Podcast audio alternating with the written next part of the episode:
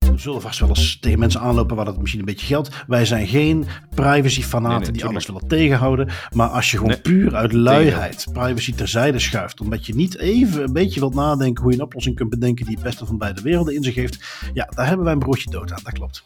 Goed. Weer een halve Rant over. rant mode off. maar eh, belangrijk toch even dat ook benadrukken. Hallo en welkom bij Das Privé, jouw wekelijkse privacy podcast. Iedere aflevering praten we hierbij over het reilen en zeilen in de wereld van privacy. Digitale spionage, boetes, datalekken, nieuwe technologie, privacy tools, oftewel alles dat er in een week gebeurt in privacyland. Ik ben Bart van Buitenen en samen met privacy panda Tim van Haren hebben wij het privacy nieuws van deze week gecureerd en eruit gehaald wat er echt toe doet. Want Tim, wij zien elkaar natuurlijk wel via video en je ziet er zo fluffy uit in je trui. Privacy panda. Deze ja, week... de ene nickname is al iets beter dan de andere. Ja, kijk, eh, het kan iedere week een wild succes zijn. Deze week in Das Privé. eh, wat updates met een klacht van Noip, die gaan nog eens los. De NIS 2-richtlijn, dat is toch meer een security dingetje, maar ik wou er even bij Mhm. stilstaan. Eh, en een kleine opvolging vanuit ons naar het onderzoekje dat wij gedaan hebben naar Vlaamse koekjes op hun websites. Ehm, de Franse politie zit vuistdiep in gezichtsherkenningssoftware, daar staan we even bij stil. Ehm, voor de rest mag je even gokken wat een AI die opgezet is door een verzekeraar en die moet gaan bepalen of je recht hebt op een uitkering, wat die heel vaak gaat concluderen, inderdaad, dat je geen recht hebt en klopt dat dan wel? We hebben dan nog eens een keer een terugkerende rubriek. Privacy is slecht vanwege dit en dit. In dit geval, volgens Antwerps procureur Frank de Keizer, Frankie de Keizer, helpt dat drugscriminelen? Gaan we even kijken waar hij het precies over heeft. We hebben, ja, deze week was het een beetje datalek dag, eh, week. Dus we hebben er een heel Mhm. aantal. Wat autoriteitenactie, wat privacy pointers. Dus wij vliegen er gewoon meteen in. Met een updateje naar ons eh, onderzoekje naar Vlaamse cookies. De cookies op de websites van de Vlaamse politieke partijen. Ehm, ik had daar de vorige keer eigenlijk iets eh, fout gemeld. Waarbij ik eigenlijk moet toegeven, het heeft niet meteen met de Vlaamse koekjes te maken. Maar ik had daarbij ook vermeld van ja, ehm, hopelijk dat we ze nu te pakken krijgen. Want ze hebben niet gereageerd toen wij vragen hadden gesteld eh, over politieke partijen en hun privacy standpunten. Ehm, en ik had dan gezegd van ja, want ik kreeg daar helemaal reactie op. En ik ben dat nog eens even gaan nakijken. En ik moet toegeven dat Groen mij wel degelijk had gecontacteerd. En wel degelijk, een, nou ja, in vergelijking met de rest zeker, inhoudelijk antwoord had gegeven. Ehm, Vlaams Belang had ik ook een reactie van gekregen dat eh, de persoon die ik contacteerde, een luisteraar ook, dat die nog wel aan het rondvragen was. eh, nog niet meteen een persoon kreeg, maar die hadden tenminste wel gereageerd. En van de andere partijen had ik dus, eh, of ja, we hebben niks. Partijcongres moet nog komen, of gewoon helemaal geen reactie. Dus dat wilde ik even rechtzetten. Het moet wel juist zijn, uiteraard. Dan gaan wij door met Noip, die nog eens een keertje een klacht indient. Eh, het is iets waar wij alles behandeld hadden. Hè, het feit dat zij eh, advertentietjes plaatsten. eh, of sorry, dat de Europese Commissie advertenties plaatste over hun eh scanvoorstel, chat control. Eh, en ja, Tim, ze gaan er dus nu een klacht tegen indienen, Noip. Ja, ja, inderdaad. Zij gaan een klacht indienen tegen de Europese Commissie voor het plaatsen van die advertenties, onder andere op X.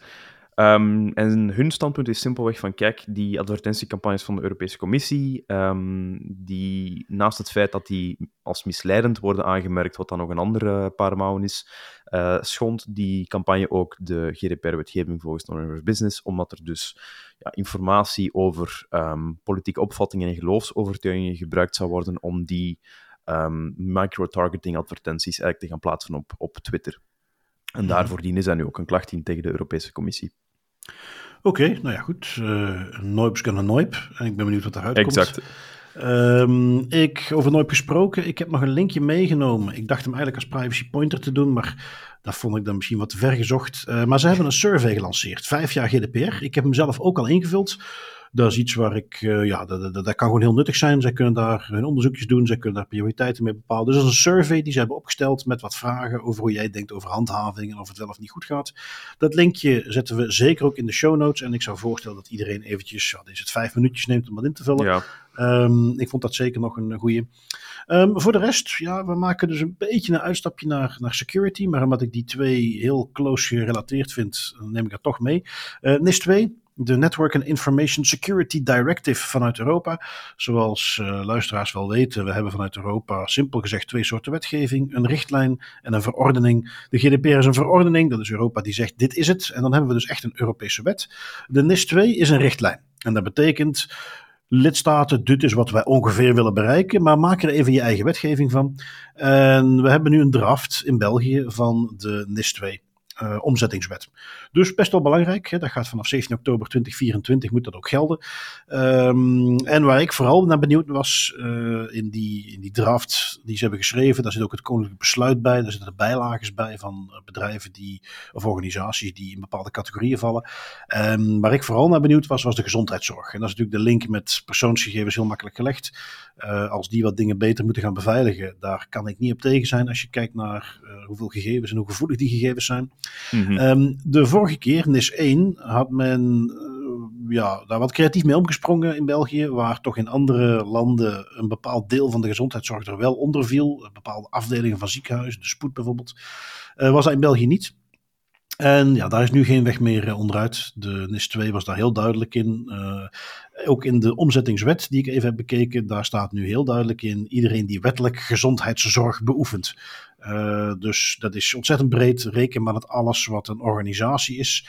Ik denk niet dat we zover moeten gaan om te zeggen dat de zelfstandige thuisverpleegkundigen nu ineens aan NIS 2 moeten gaan voldoen. Maar op het moment dat jij een organisatie bent in de uh, verpleegkunde, in de zorgsector, ziekenhuizen, noem ze maar op, uh, groepspraktijken denk dat dat er ook gewoon onder valt. Um, ja, dan is NIS 2 iets waar je rekening mee moet houden. En dan komen we bij het tweede puntje wat ik even hoopte te zien in die documentatie. En dat is dat men als cybersecurity framework, wat je dus moet toepassen als je onder NIS 2 valt, dat ISO 27001 daar weer staat genoemd. Ja, een standaard, Tim, we kennen die allebei eh, redelijk goed. We werken ja. al heel veel mee.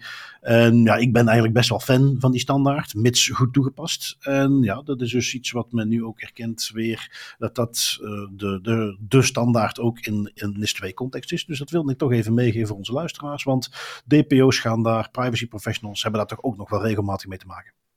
Ja, absoluut. En, en um, zeker om daar ook nog mee te geven, de NIS 2-richtlijn uh, die geeft veel duidelijker mee welke sectoren dat daar nu onder vallen, wat dat echt wel een probleem was bij NIS 1, of waar dan creatief, zoals je ook al zegt, mee werd omgesprongen. Wat dat ook mee geeft, en dat is denk ik een, een goede nuance om ook nog eens mee te geven, dat je daar heel goed op moet letten, is die geeft ook mee wanneer dat je valt in een bepaalde categorie van ja, important of essential. Um, en die geeft ook mee wat dat bepaalde thresholds zijn die je moet overschrijden om in zo'n categorie te vallen. Want het gaat niet alleen over dat je deel uitmaakt van een bepaalde sector, maar het gaat ook over hoeveel medewerkers heb je, wat is jouw uh, jaarlijkse revenue. Om op die manier ja, er natuurlijk voor te zorgen dat vooral de grote jongens, de grote spelers, uh, zeker onder die wetgeving vallen en dat die geen weg terug hebben.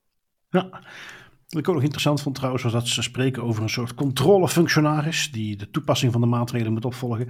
Het staat er niet letterlijk in, maar dat lees ik toch als de, de CISO, die in veel organisaties nog ontbreekt. Ja. Iets wat voor uh, privacy professional ook vaak een partner is. Um, dus ja, dat eventjes als ons uh, uitstapje naar wat meer uh, legal, wat meer security.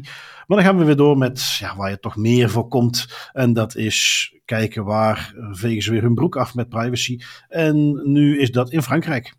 Um, niet onbelangrijk, want um, de Olympische Spelen worden daar georganiseerd. Uh, in 2024, als ik me niet vergis. Um, ja, zoals we dat ook in Japan zagen, zoals we dat iedere keer zien. Een groot evenement. Dat is weer een reden om op zoek te gaan naar allerlei manieren om burgers weer extra in de gaten te houden. Want ja, zoveel vreugde rond een sportfestijn moet je toch even de kop in kunnen drukken met wat betere surveillance. Um, in dit geval gaat het om gezichtsherkenningssoftware. Um, ik moet het breder zeggen, surveillance software waar ook een gezichtsherkenningsfunctie in zit. Dat is natuurlijk niet nieuw. Wat ook absoluut niet nieuw is, is dat dit een Israëlisch bedrijf is wat die software heeft gemaakt. Um, en uh, wat hier wel interessant aan is, dat is iets waar wij al wel eens vaker benoemd hebben. Um, het principe dat je niets moet toewijzen aan kwaadaardigheid, als je dat ook prima kunt verklaren met dat mensen incompetent zijn. He, dat uh, Helen's Razor.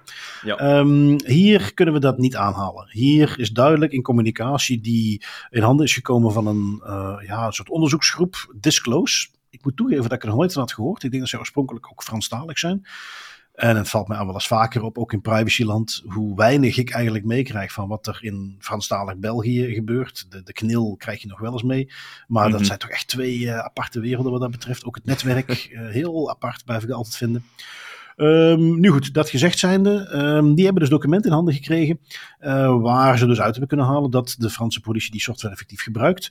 En dat daar zitten ook mails tussen waar dan letterlijk in staat, de quote die men dan zo mooi aanhaalt, il semble préférable de ne pas en parler waarmee ze dus meegeven. Het is misschien beter als we het hier niet te luid over hebben. Want ze zijn zich dus heel goed bewust van het feit dat ze die software gebruiken op een manier niet de bedoeling is.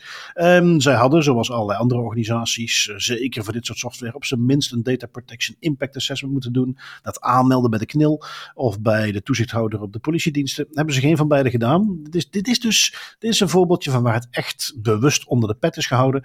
Um, terwijl er ook in Frankrijk duidelijke standpunt is: wij gaan niet zomaar gezichtsherkenningssoftware gebruiken. En dat is dus wel wat er hier is gebeurd. Uh, oorspronkelijk was het een soort proefprojectje, maar waar een paar een aantal uh, departementen gebruik van mochten maken. Maar al een paar jaar geleden is dat uitgebreid en wordt dat uh, ja, door heel Frankrijk wordt die software nu gebruikt. Um, we hebben het over de departementen van Rhône, Noord, Alpes-Maritimes, Haute-Garonne. Dus ja, dat is niet, niet hè, dat is ondertussen in een significant deel van Frankrijk. Um, ook een, een eenheid van de politie die zich speciaal bezighoudt met infiltraties en uh, aftappen van telefoonlijnen en dergelijke. Die gebruiken die software nu. Um, dus ja, dat, dat is en daarom vond ik hem extra interessant. We hebben al wel eens wat voorbeelden gehad, ook hier in België, van uh, mensen van de federale politie die bij een bijeenkomst in Europol, bij een Europol waren geweest, waar ze een soort demo-account kregen voor Clearview en daar dan eens mee gespeeld hebben. Ja, ook niet de bedoeling natuurlijk, en dat is ook duidelijk vanuit het COC, het toezichtsorgaan uh, van de politie als het gaat om gegevensverwerking van personen, uh, aangegeven dat dat kan niet. Um, dus dat, was dan meer hè, eens een keer testen, misschien mensen die niet op de hoogte waren. Maar dit is een duidelijke, doelbewuste poging om die software te gebruiken en het niet aan te melden. En dat is een beetje nieuw. Uh, ja, dat is, dat is nieuw, dat is een probleem. Ergens op, geeft dat ook een probleem mee dat ik wel vaker zie terugkomen in mijn eigen persoonlijke ervaringen ook. Um, waarin men spreekt van een proefproject en waar men dat dan gebruikt als argument om te zeggen van we gaan bepaalde checks en balances niet voeren, want dat is maar een beperkt proefproject en we gaan dat helemaal niet gebruiken voor, op grote schaal. Vervolgens valt dat goed in de smaak, die technologie werkt, men kan daarmee aan de slag en voor je het weet krijg je een soort wildgroei waar je dan ja, veel te laat mee bent als je dan nog bepaalde uh, controles wilt gaan toepassen. Lijkt me dat dat hier ook wel het geval is, dat dat is eigenlijk is uitgegroeid tot een een soort gedrocht waar men dan nu heel weinig controle nog over kan hebben. En dat men goed genoeg weet dat men eigenlijk daarmee te laat is. Dat is ook... Ik vind het ook wel balzie, om eerlijk te zijn, dat, dat, dat eigenlijk in die e-mails zo zeggen van zwart op wit, ja, misschien, misschien moeten we het hier toch niet zo meer over hebben. Um, steek het maar in de doofpot, want het komt er niet goed uit. Um, zegt al heel veel. En ja, inderdaad, zoals je ook al zegt, Bart... Um, ik denk dat het dan duidelijk is dat het hier niet meer gaat over uh, incompetentie, maar at, at best willful ignorance en at worst gewoon mensen die de regels in de wind slaan. Um, wat wel vaker gebeurt met dat soort instanties. Daar ja. kunnen we nu over ja. Het is een cultuurprobleem. Ja, ja, ja, ja, ja absoluut. Um, want uh, qua, qua wetgeving in Frankrijk, dus gezichtsherkenning is een bepaalde uitzonderlijke situatie, is het toegestaan. Dan ja. is het ook iets waar, zoals het dan een beetje hoort, toezicht op is. Waar in het kader van een onderzoek moet daar toestemming voor gegeven worden om dat te gebruiken. Um, en dan heeft men dus, uh, dat blijkt uit een rapport uit april 2023, een parlementair rapport, heeft men dus een, een stuk software die al sinds 2018 8 miljoen records van gezichten bevat. Dus, maar dan zie je dus dat daar men zegt van ja, dit is technologie die we in de context van handhaving eigenlijk niet kunnen negeren, maar waarbij we zeer, zeer voorzichtig moeten zijn met de inzet. Als we dat inzetten, dat er altijd uh, duidelijk toezicht op moet zijn. Nou, daar, daar kan ik mee leven en daar begin ik ook gewoon te snappen in, in de context van handhaving gezichtsherkenning gaat een krachtige tool zijn. Um, maar niet zomaar inzetten, niet op grote schaal, niet zoals het Amerika vaak zien voor allerlei little inbraakjes. Uh, dus de, de, de, mogelijkheid bestaat, maar het is zeer beperkt. En wat we dus nu naar buiten krijgen is dat, uh, ja, Briefcam heet uh, de software trouwens, mm -hmm. dat Briefcam dus actief gebruikt wordt zonder die vorm van toezicht. Um, en, waarbij men dus gewoon als politieagent, een beetje zoals Clearview ook gebruikt werd, een foto kan pakken en die gewoon kan doorsturen naar de toepassing Briefcam. En dan krijgt hij daar zijn uh, gegevens uit. zonder dat daar dus verder nog, nog toezicht in zit. En, en ja, dat is natuurlijk extra gevoelig. Zeker in deze tijden overigens, want het is dus weer een Israëlisch bedrijf. andere documenten die die organisatie te pakken heeft gekregen, Disclose, geven ook weer aan dat ook, die software ook wordt gebruikt om in de Palestijns bezette gebieden dingen in de gaten te houden. Nou, ik hoef niet te vertellen dat in deze huidige context ook nog eens extra gevoelig is.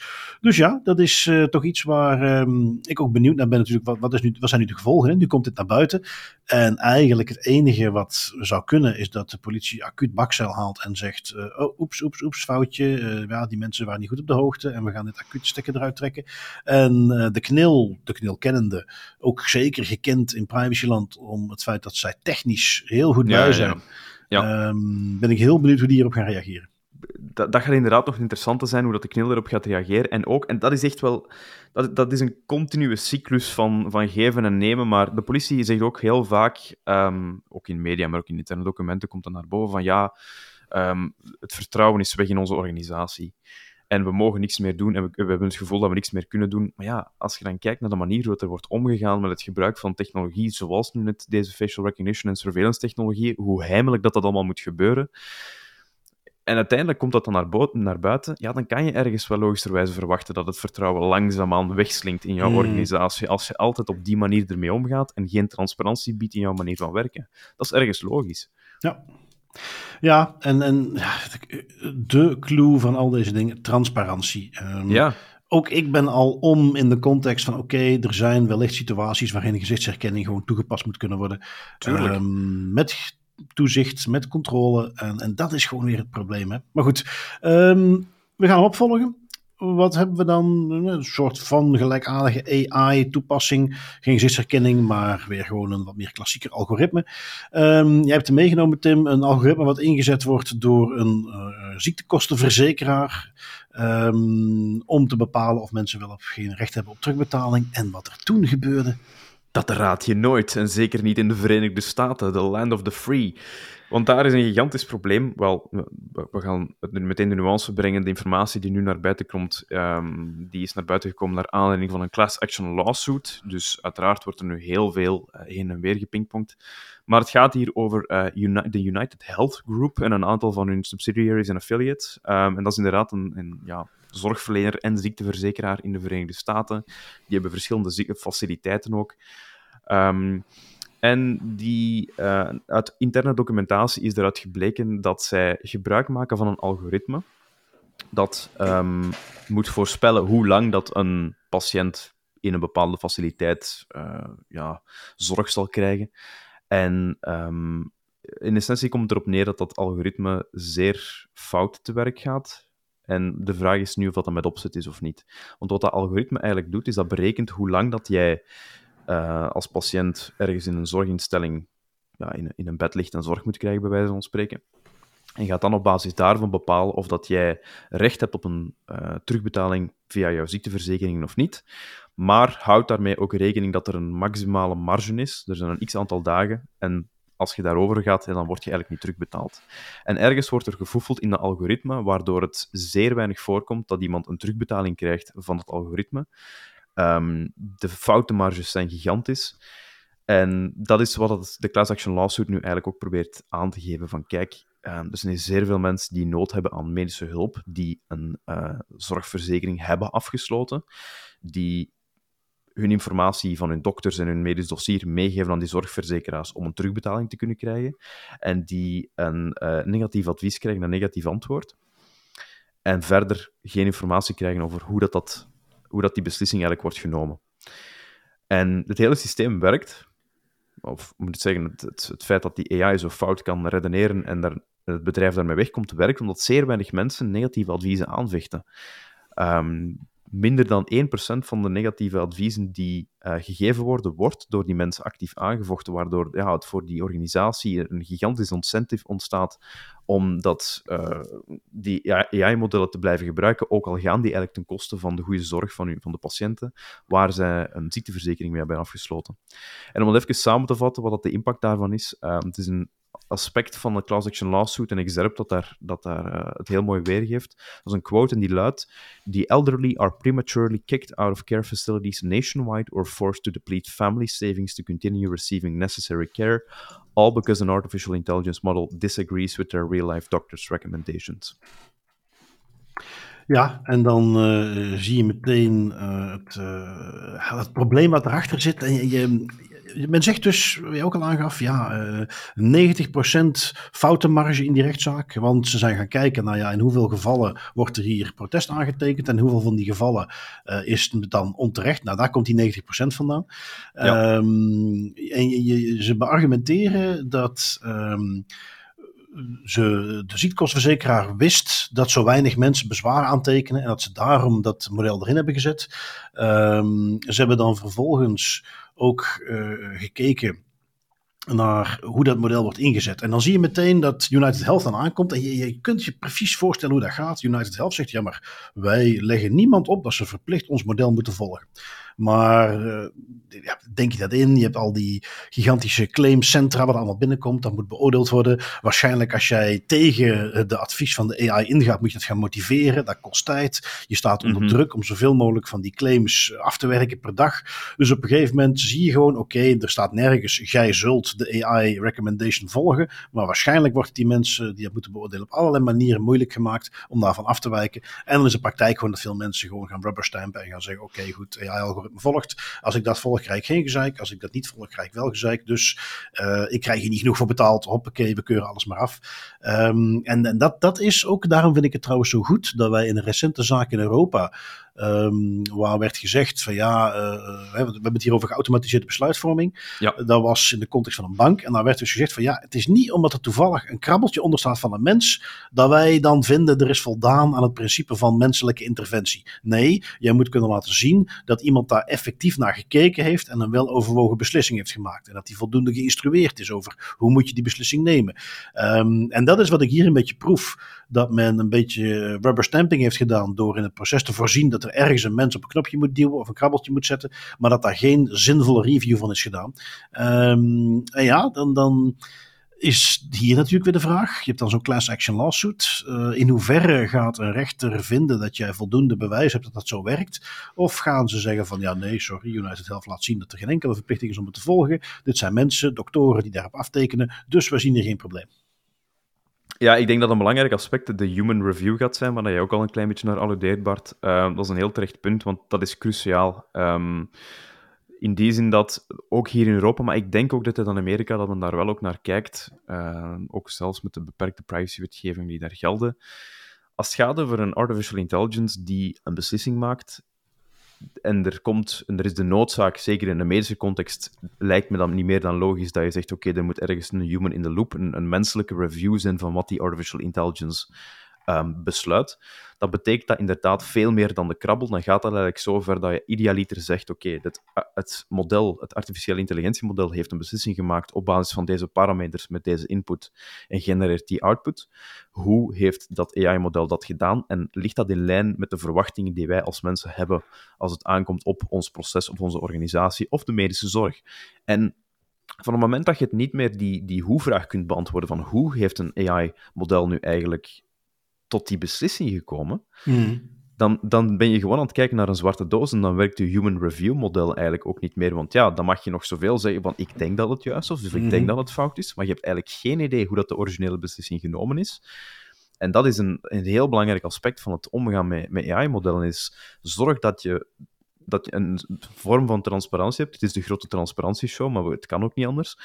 Zorg dat je een vorm van transparantie hebt wanneer het aankomt op een model dat zo'n beslissingen maakt. Ja, absoluut. En ik hoop dan ook maar als dit soort dingen, eh, want dat is vaak loopt Amerika daar gewoon in voor, weer gaan overwaaien naar Europa, ja. uh, dat dat soort dingen er wel in zitten. Um, aan de andere kant, we kennen natuurlijk allemaal de case van de, de Belastingdienst in Nederland. Uh, wie weet dat er nu, zonder dat we het weten, als soort modellen toch al ingezet worden. En hopelijk komt het dan snel genoeg naar buiten. Um, wat hebben wij nog? Claim van een uh, Antwerps procureur, Frankie de Keizer. En daar wordt natuurlijk een beetje uh, in de, ook de headliners zo geportretteerd. Uh, privacy helpt drugscriminelen. Um, want die onderzoeksrechter die zegt, er is ook een, een reportage geweest van Pano. Um, eentje die bij mij op het lijstje staat om toch eens te gaan bekijken. Mm -hmm. um, want dat gaat, en dat zijn ook dingen die wij al vaak voorbij hebben laten komen. Als het ging over medewerkers in de havens, hoe die onder druk gezet worden. op wat voor manier die er tegenaan lopen dat ze dus gegevens gaan lekken. Dat is dan onze invalshoek. Uh, waar die, die faciliteert dat men uh, makkelijker de drugs kan lozen uh, of binnenhalen. In ieder geval, Pano gaat dan wat meer in op wat zijn de technieken toepassen. Nou, vind ik zelf wel interessant om dat te weten. Maar in de marge van die reportage komt er natuurlijk, zou ik bijna zeggen, onvermijdelijk weer een procureur voorbij die zegt van ja, als wij nu helemaal meer gegevens zouden mogen hebben van mensen, dan is er geen probleem. Um, enige uitzondering hier is dat hij niet verwijst naar de GDPR. Maar hij verwijst naar het Charter van de Belastingplichtigen.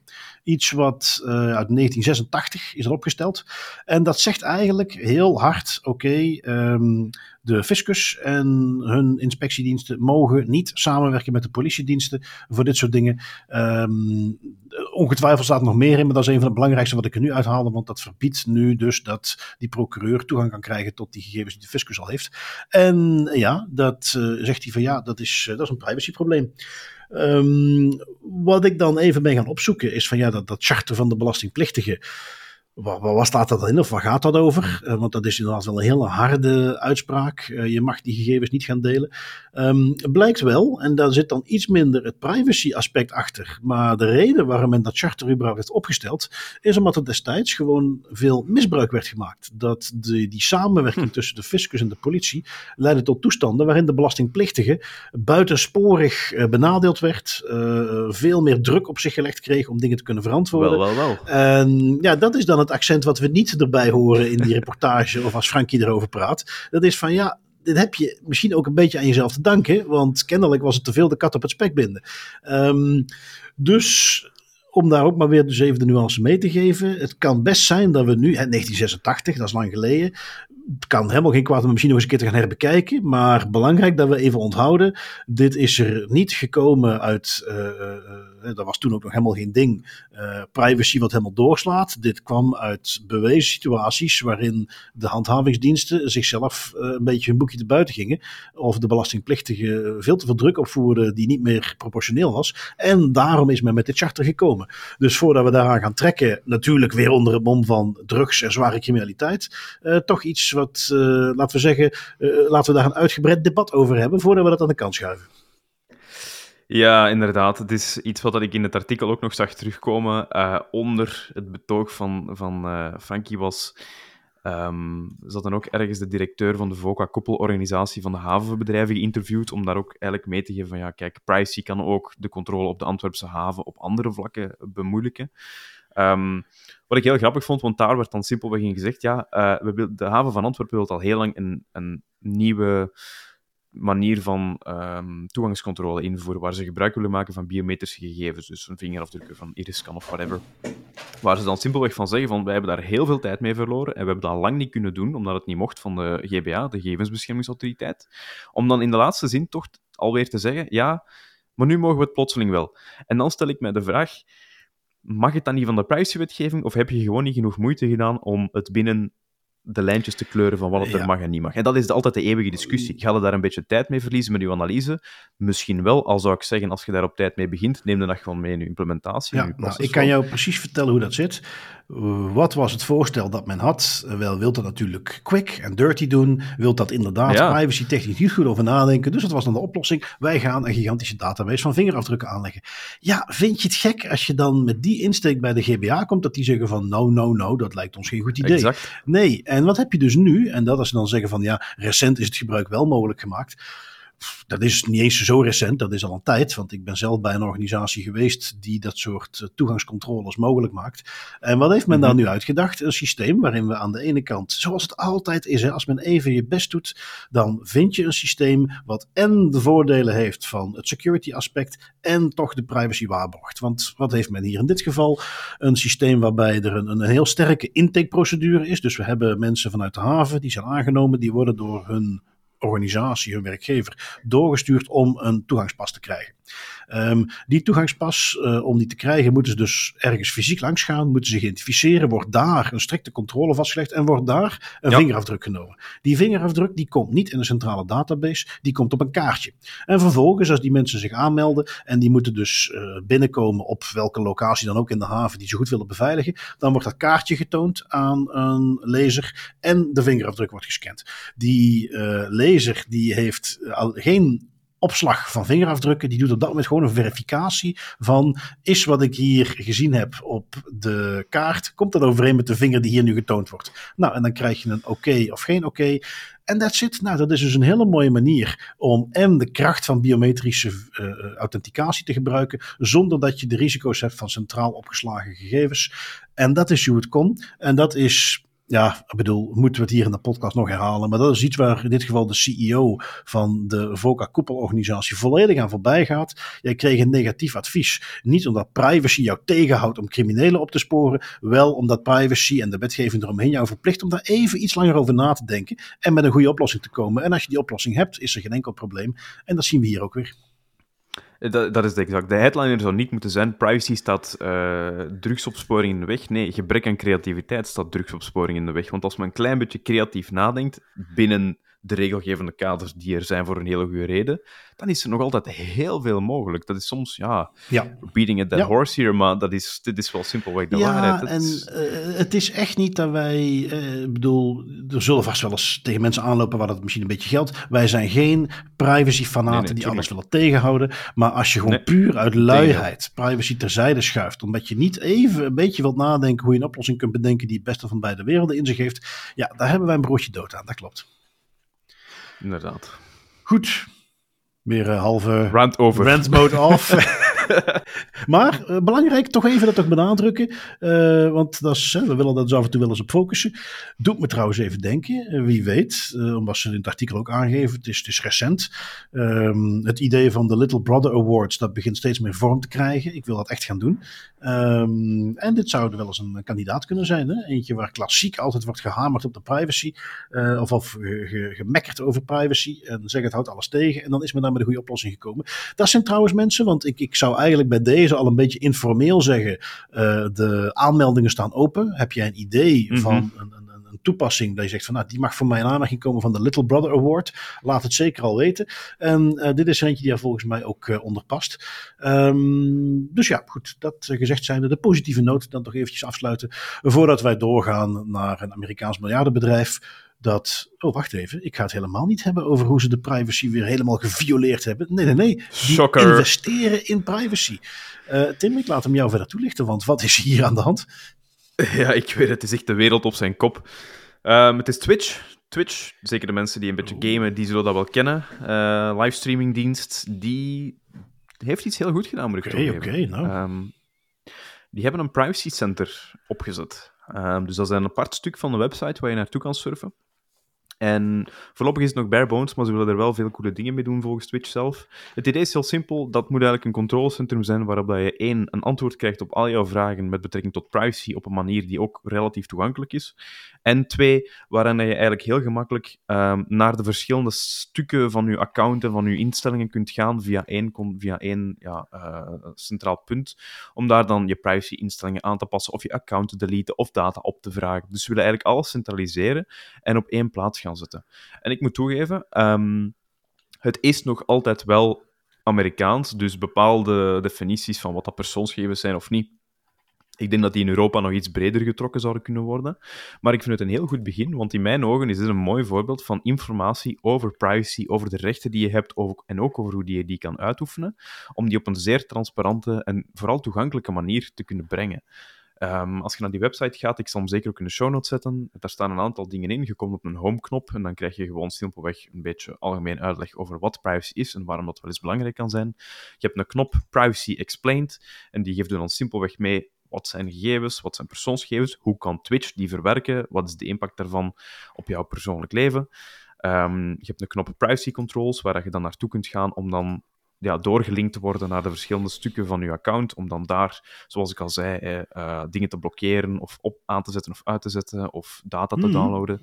En dan een frequently asked questions. En ik moet toegeven, Ik vind dat ehm, zeer mooi van Twitch dat ze op die manier er eigenlijk inspelen. Um, ik vind dat een ik ga dat meenemen als voorbeeld in awareness sessies die ik ga geven, want ik vind dat een mooi voorbeeld van hoe dan een organisatie transparant en toegankelijk kan omgaan, wat dat vaak wel een uitdaging ja, is. Ja, ja, dat doet me een beetje denken. Ik had toevallig deze week had ik um, in mijn uh, les over privacy enhancing technology um, had ik het over iets wat ik eigenlijk als je nu online gaat kijken en, publicaties, LinkedIn, als het over privacy enhancing tech hebben, dan hebben ze het vaak over dingen zoals uh, zero knowledge proof, uh, multi-party computation, differential privacy, alle hete dingen die men daar nu gebruikt. Maar eentje die ik daar vaak vind ontbreken en, en die ik wel meeneem is um, UI, user interface als een privacy Ja. enhancing tech.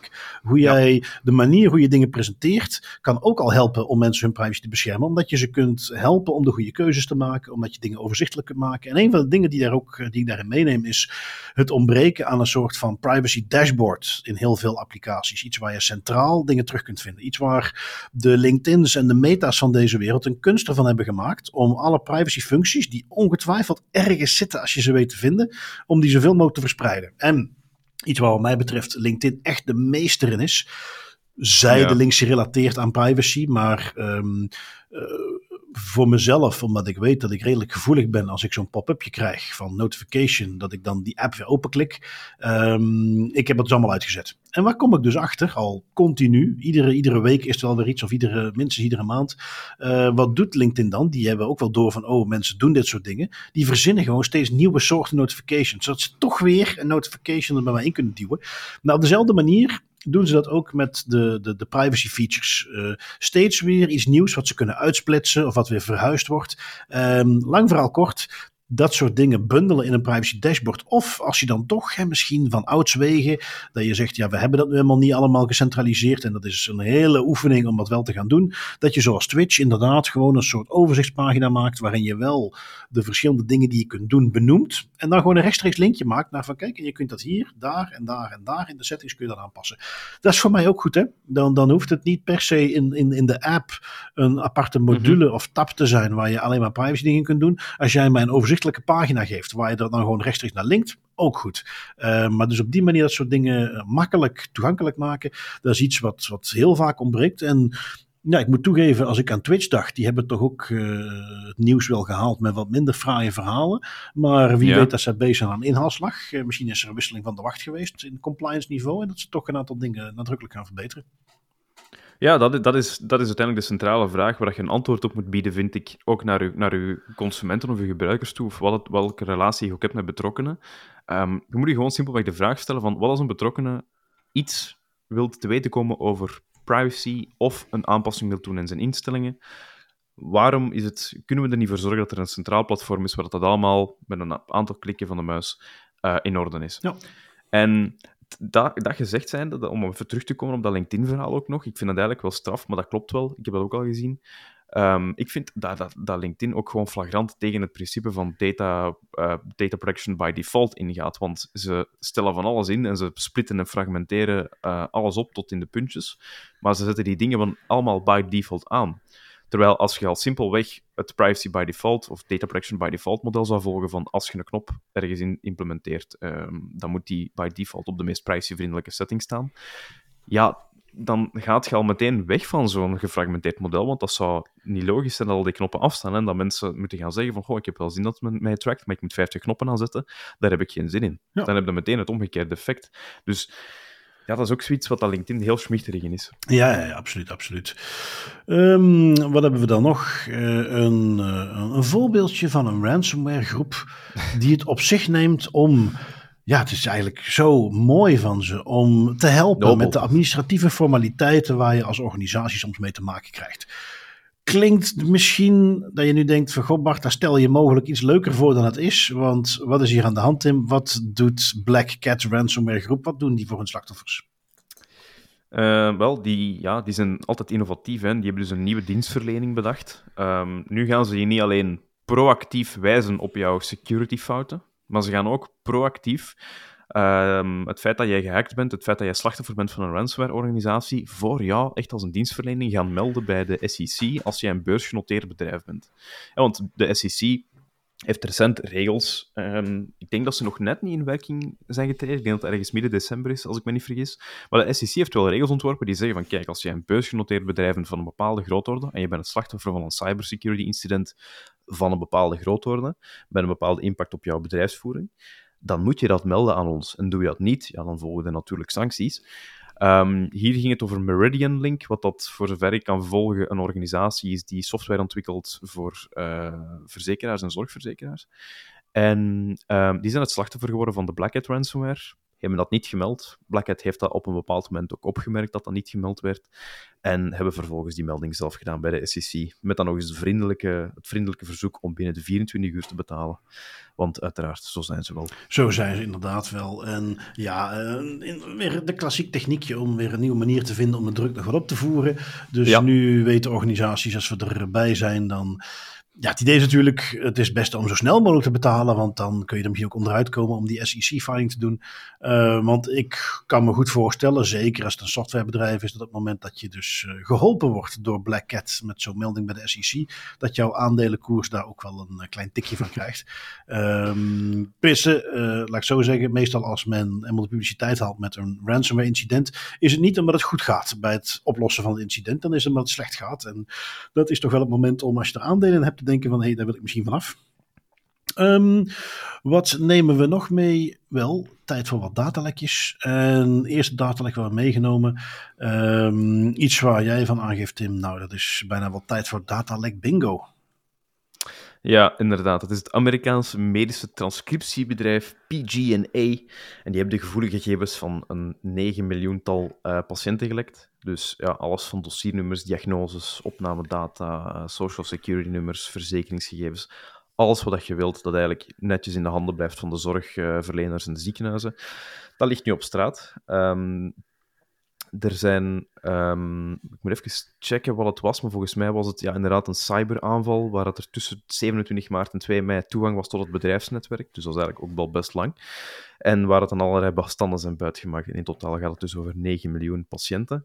Nu, waarom zeg ik dat, bingo? Um, in het artikel dat we meenemen van security.nl staat ook de uh, cyber incident notice die PG&A heeft gestuurd naar zijn patiënten. En het is heel ja, erg. Het, is heel, het is heel erg. Um, ik raad hem zeker iedereen aan om hem eens te lezen. Het is een klepper van een A4, vol met dikke paragrafen met, met verbozen tekst. Um, en als je goed leest, dan zie je daar de dingen in staan die op elke datalek bingo kaart zeker thuis horen. Hè? We take your privacy very seriously. Check We have no evidence that individuals' information has been misused. En ga zo maar door. En alles dat erin staat om het toch maar te verbloemen, om toch maar niet te zeggen van hé, hey, wij hebben net de data van 9 miljoen patiënten, inclusief labogegevens, DNA-stalen, um, confidentiële gesprekken met patiënten gelekt. Dat staat er allemaal in. Ja. Dus ja, dat is de, niet hoe het moet. Ja, en ook helemaal op zijn Amerikaans even bevestigen. Ja, er zitten geen creditcardgegevens tussen hoor.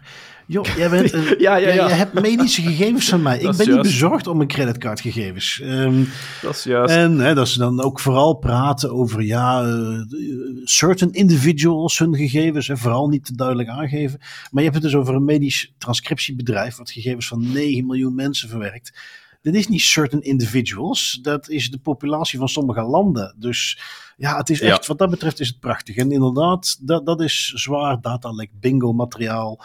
Uh, committed to protecting privacy.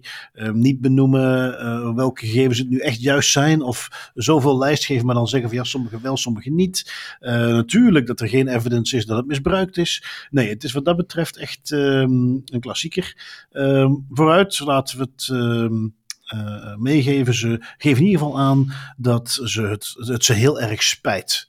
Uh, als er toch ah. mensen zijn die hier ah, is het goed. hebben. Ja. Allee, ja. voor één keer is het goed. Ja. Hè? Allee. Kom. Um, goed. Dat is datalekje 1. We hebben datalekje 2. Vond ik extra interessant. Um, inhoudelijk, ja, the usual. Uh, het is een organisatie waar dan weer gegevens gelekt zijn, social security numbers, informatie uit HR-context, uh, eh, ook als ze ontslagen zijn, waarom zijn ze ontslagen. Maar wat ik hier leuk aan vond, dit is niet zomaar een organisatie, maar het Idaho National Laboratory. En dat is een nucleair onderzoekslab. Um, Iets wat, simpel gezegd, in de, het internationale digitale strijdtoneel, als het gaat om toegang krijgen tot gevoelige gegevens, als het gaat om stelen van mekaars geheimen, dit is er eentje die behoorlijk hoog op het lijstje staat. Um, uh, er is ook een groep die uh, opgeëist heeft dat ze de aanval hebben uitgevoerd. Sieged Set heten ze. Een van de zoveel, maar deze staan erom bekend dat zij uh, eerder hacks uitvoeren waar een soort nationaal veiligheidskantje aan zit, waar een spionagekantje aan zit. Okay. Um, ehm, het, het idee, de, het gevoeligheid hier ook, is dat het dus gaat om een, een, een onderzoekslab. Iets waar dingen onderzocht worden, waar allerlei buitenlandse mogendheden, niet om ze eruit te pikken, maar bijvoorbeeld China, interesse zouden kunnen hebben in wat daar gebeurt. En het feit dat nu die gegevens gepubliceerd zijn, maakt het des te makkelijker om mensen te benaderen, om ze te traceren, om dus op een bepaalde manier die informatie informatie te misbruiken om verder te kunnen doordringen tot uh, eventuele geheimen. En, en ja, dat, het principe wat ik hier dus onthield is, dit is een stukje, een voorbeeldje van een datalek wat niet zozeer om, om, om geldgewin gaat of gewoon een beetje YOLO van de betere hackers. Maar hier zit een hele duidelijke uh, bewapeningsstrategie achter. Wij we hebben een datalek, we zijn binnengekomen, wij publiceren dat. We hebben niet eens gevraagd om geld, want wij doen dit gewoon om uh, onze politieke tegenstander, onze wereldtegenstander te destabiliseren en hopelijk extra toegang te krijgen tot gevoelige gegevens. En dat vond ik hier interessant aan. Dat blijft toch uh, ontzettend fascinerend, dat breed spectrum aan um, hackers. Hè? Want ja, je hebt hacktivisten, waar dat dan misschien hieronder valt, die een bepaalde politieke affiliatie hebben of daar toch heel hard tegenaan leunen en die dan hun tegenstanders gaan hacken. Je hebt de cybercriminelen die het doen voor financiële gewin. Je hebt de nation-state actors die het doen omdat zij hun, functie aan het mhm. uitvoeren zijn en omdat zij een land willen verdedigen of een ander land willen aanvallen. En dat is, ik vind dat zo fascinerend dat dat echt een, een ecosysteem is van verschillende spelers die allemaal hun eigen redenen hebben om eigenlijk ja, um, gekke dingen te doen met de beveiliging. Ja, ja blijft interessant. Um, wat hebben we dan? Morgan Stanley bepaalt geen onbekende naam. Een organisatie die best wel wat cash uh, ronddraaien zal hebben. Uh, maar cash wat dan niet is gegaan naar security maatregelen. Nee, zelfs Morgan Stanley, toch een wereldleider in financiën, blijkt een achterloper te zijn in security. Um, want wat blijkt nu? Uh, uit een onderzoek is gebleken dat er minstens twee datalekken zijn veroorzaakt door het niet goed afdanken van harde schijven en servers met gegevens van miljoenen klanten. Um, dat is eentje wat die vaak ondergeapprecieerd wordt. En, en als ik zo eens een audit moet doen op information security, of ik ben bezig met implementatie van een, van een bepaald beleid bij een organisatie, dan is men daar wel soms wat terughoudend over. Van, goh ja, allee, kunnen we dat niet gewoon in de vuilbak smijten? Is dat niet voldoende? Uh, dit is een mooi voorbeeld waarom dat dan niet gewoon in de vuilbak gesmeten kan worden, een harde schijf of een hele server. Want wat blijkt, um, Morgan Stanley heeft meermaals een bedrijf ingeschakeld dat geen enkele ervaring heeft in datavernietiging, om dan duizenden afgedankte harde schijven en servers waar dan nog klantengegevens ongeëncrypteerd op stonden, um, om die dan te verwijderen of om die dan ja, te, te vernietigen die derde partij besloot van, goh ja, die harde schijven, um, die werken eigenlijk nog wel. We verkopen die gewoon aan een derde partij en zo kwam dat dan gewoon ja, wijdverspreid beschikbaar. Waar je ook al twee vragen bij stelt. Eén, waarom in godsnaam was die data niet geëncrypteerd op die harde schijven en die servers? Wat, wat is daar de bedoeling? Um, dat, zal, dat zou security 101 moeten zijn als het gaat over data at rest beschermend. En zeker als het buiten de organisatie gaat, ook als je het verwijdert, het maakt niet uit, je bent er altijd verantwoordelijk voor. En twee, Ga alsjeblieft alleen in zee met organisaties die goed weten hoe ze omgaan met dat soort gevoelige data en zoveel gevoelige mediadragers. En niet gewoon met een of ander random verhuisbedrijf dat zoiets heeft van oh ja, we zullen dat wel uit jullie uh, gaan nemen en wat dat we er verder mee doen, ja, dat zien we wel. Ja, uh, laten we het afsluiten met een, een de das privé, das beter, waar waarschijnlijk sommige mensen die luisteren uh, denken van, goh, is het nou echt nodig om dat mee te geven? Nou ja, klaarblijkelijk wel. Um, hier zijn oplossingen voor. Hè. Of het nu gaat om de wat meer therapeutische oplossing, dat je die harde schijven gaat doorboren of met een hamer bewerkt. Of dat je inderdaad, sociaal aangaf, die harde schijven gewoon standaard encrypteert, zodat je ze zonder problemen eruit kunt halen. Want als mensen het wachtwoord niet hebben, kunnen ze niet aan. Of toeltjes zoals Deban, uh, iets wat al decennia bestaat, wat de, een toeltje wat ervoor zorgt dat je eigenlijk uh, kunstmatig je harde schijf gaat overschrijven met lege data. Dat doet hij dan een paar keer allemaal manieren om dit te voorkomen. En inderdaad, heel vreemd dat een bedrijf zoals Morgan Stanley nog afdelingen had waar ze dat niet deden. Um, we hebben dan nog een datalekje wat ik leuk vind in de het is iets anders. Het is een datalek, wat we als datalek moeten zien. Niet omdat er data gelekt is. we hebben in het Nederlands nu een beetje een ongelukkige term, datalek. Data breach klinkt dan net iets beter. Um, datalek, um, nee, dit is geen gelekte gegevens. Dit is het onbeschikbaar zijn van een systeem. Uh, niet zomaar een systeem. Dit was het noodknopsysteem van Tunstal. Dat is de fabrikant van het systeem noodknopsysteem als in, dat zit in bijvoorbeeld assistentiewoningen, oudere huizen, waar als je er iets aan de hand is, druk je op die knop en dan komt er mhm. noodhulp, uiteraard. Uh, wel, dat systeem lag dus plat. Um, zij hebben aangegeven dat ze te maken hadden met een cyberaanval. Nou ja, goed, vertaal dat maar rustig naar ransomware of naar ze zijn weer binnengekomen omdat we iets niet goed beveiligd hadden. Cyberaanval klinkt voor mij altijd, ja jongens, dit is iets wat super geavanceerd was. Wij zijn aangevallen door een hackerscollectief met waanzinnige skills, daar kunnen wij toch niks tegen doen. In de praktijk is een cyberaanval gewoon weer meer het klassieke ransomware en uh, duizend in dozijn uh, kwetsbaarheden. Enfin, dat weten we natuurlijk niet zeker hier. Ik geef gewoon even de nuance mee waar ik aan denk als ik cyberaanval hoor in dit soort gevallen. Um, en ja, goed, ze zijn natuurlijk, uh, als het dan helemaal gebeurt, halen ze er een gespecialiseerd cybersecurity bedrijf bij. Ze zijn aan het proberen om het allemaal weer zo snel mogelijk hersteld te krijgen. Ik ben heel benieuwd om een postpartum te krijgen als dit gebeurd is. Van oké, we hebben het nu allemaal opgelost en dit is hoe het gebeurd is. Maar wellicht dat dat niet meteen publiek beschikbaar gaat komen. Lijkt me heel interessant. Uh, en ik word ook niet liever dan gecorrigeerd als blijkt dat dit een zeer geavanceerde hack was waar ze slachtoffer van werden. En waarvan je kunt zeggen, ja, daar kan iedereen overkomen. Um, ik vermoed het niet. nee, inderdaad. Ik heb er nog eentje meegenomen, want het is de hele datalek na het andere dat we nu aan het afraten zijn. Maar het is eentje die ik niet kon laten liggen, omdat ik hier ook wel zo what the fuck, het what the fuck gehalte is redelijk hoog. Um, het gaat hier namelijk over de telefoniedienst voor gevangenen in de Verenigde Staten. En die hebben eigenlijk de data, inclusief uh, transcriptielogs en berichten van uh, eh, 650.000 gebruikers gelekt op de meest domme manier. Um, dat bedrijf, Global Tellink, ja, die, die biedt eigenlijk in verschillende gevangenissen in de Verenigde Staten communicatiediensten aan, um, aan de gevangenen. Um, dat gaat dan over telefonie en videogesprekken en dergelijke. Um, en zij maken daarvoor gebruik van een aantal leveranciers.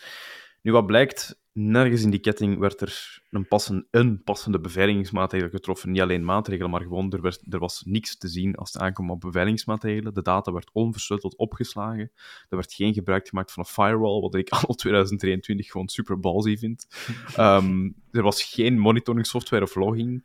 Um, geen vorm van pseudonymisering. Allee, noem maar op, het gaat maar verder. Het, zat gewoon bij wijze van spreken in een of andere blote Excel-file, waar dat dan door een stomme fout van de leverancier uh, heel het internet aankomt voor een best wel lange tijd, zonder enige vorm van beveiliging. En ja, dat... Uh, blijkt nu wel een probleem te zijn. Ja, ja dat kun je wel stellen. Ja, typisch. Ja, ja bij, bij het Amerikaanse ding heb ik altijd zoiets van dat die toch nog sneller iets hebben van acht zijn toch maar gevangenen, who cares? Die zijn hun rechten toch allemaal kwijt. Ja, um, heel erg hè. Ja. Goed, um, zoals gebruikelijk, datalekken kunnen een staartje krijgen en dan heb je te maken met de autoriteiten. You En inderdaad, Cartman, die staan nogal op het uitoefenen van autoriteit. Ze zouden het aanzienlijk meer mogen doen, maar goed, dat is een kwestie van middelen en tijd. Maar goed, het gebeurt wel degelijk. En ook de gemeente Voorschoten heeft daarmee te maken gehad. Ja, klopt. De gemeente Voorschoten die heeft een boete gekregen van de autoriteit persoonsgegevens, 30.000 euro in totaal. Heel praktisch geval, maar ik vind dat wel een toffe uh, om eens mee te nemen. Het ging namelijk om um, het te lang en te veel bewaren en verwerken van persoonsgegevens in het kader van uh, ondergrondse afvalcontainers. Dus er werden nieuwe afvalcontainers geplaatst. De bewoners in de buurt die krijgen dan een token, een soort chipkaart of zo, waar dat ze dan die afvalcontainer mee kunnen gebruiken.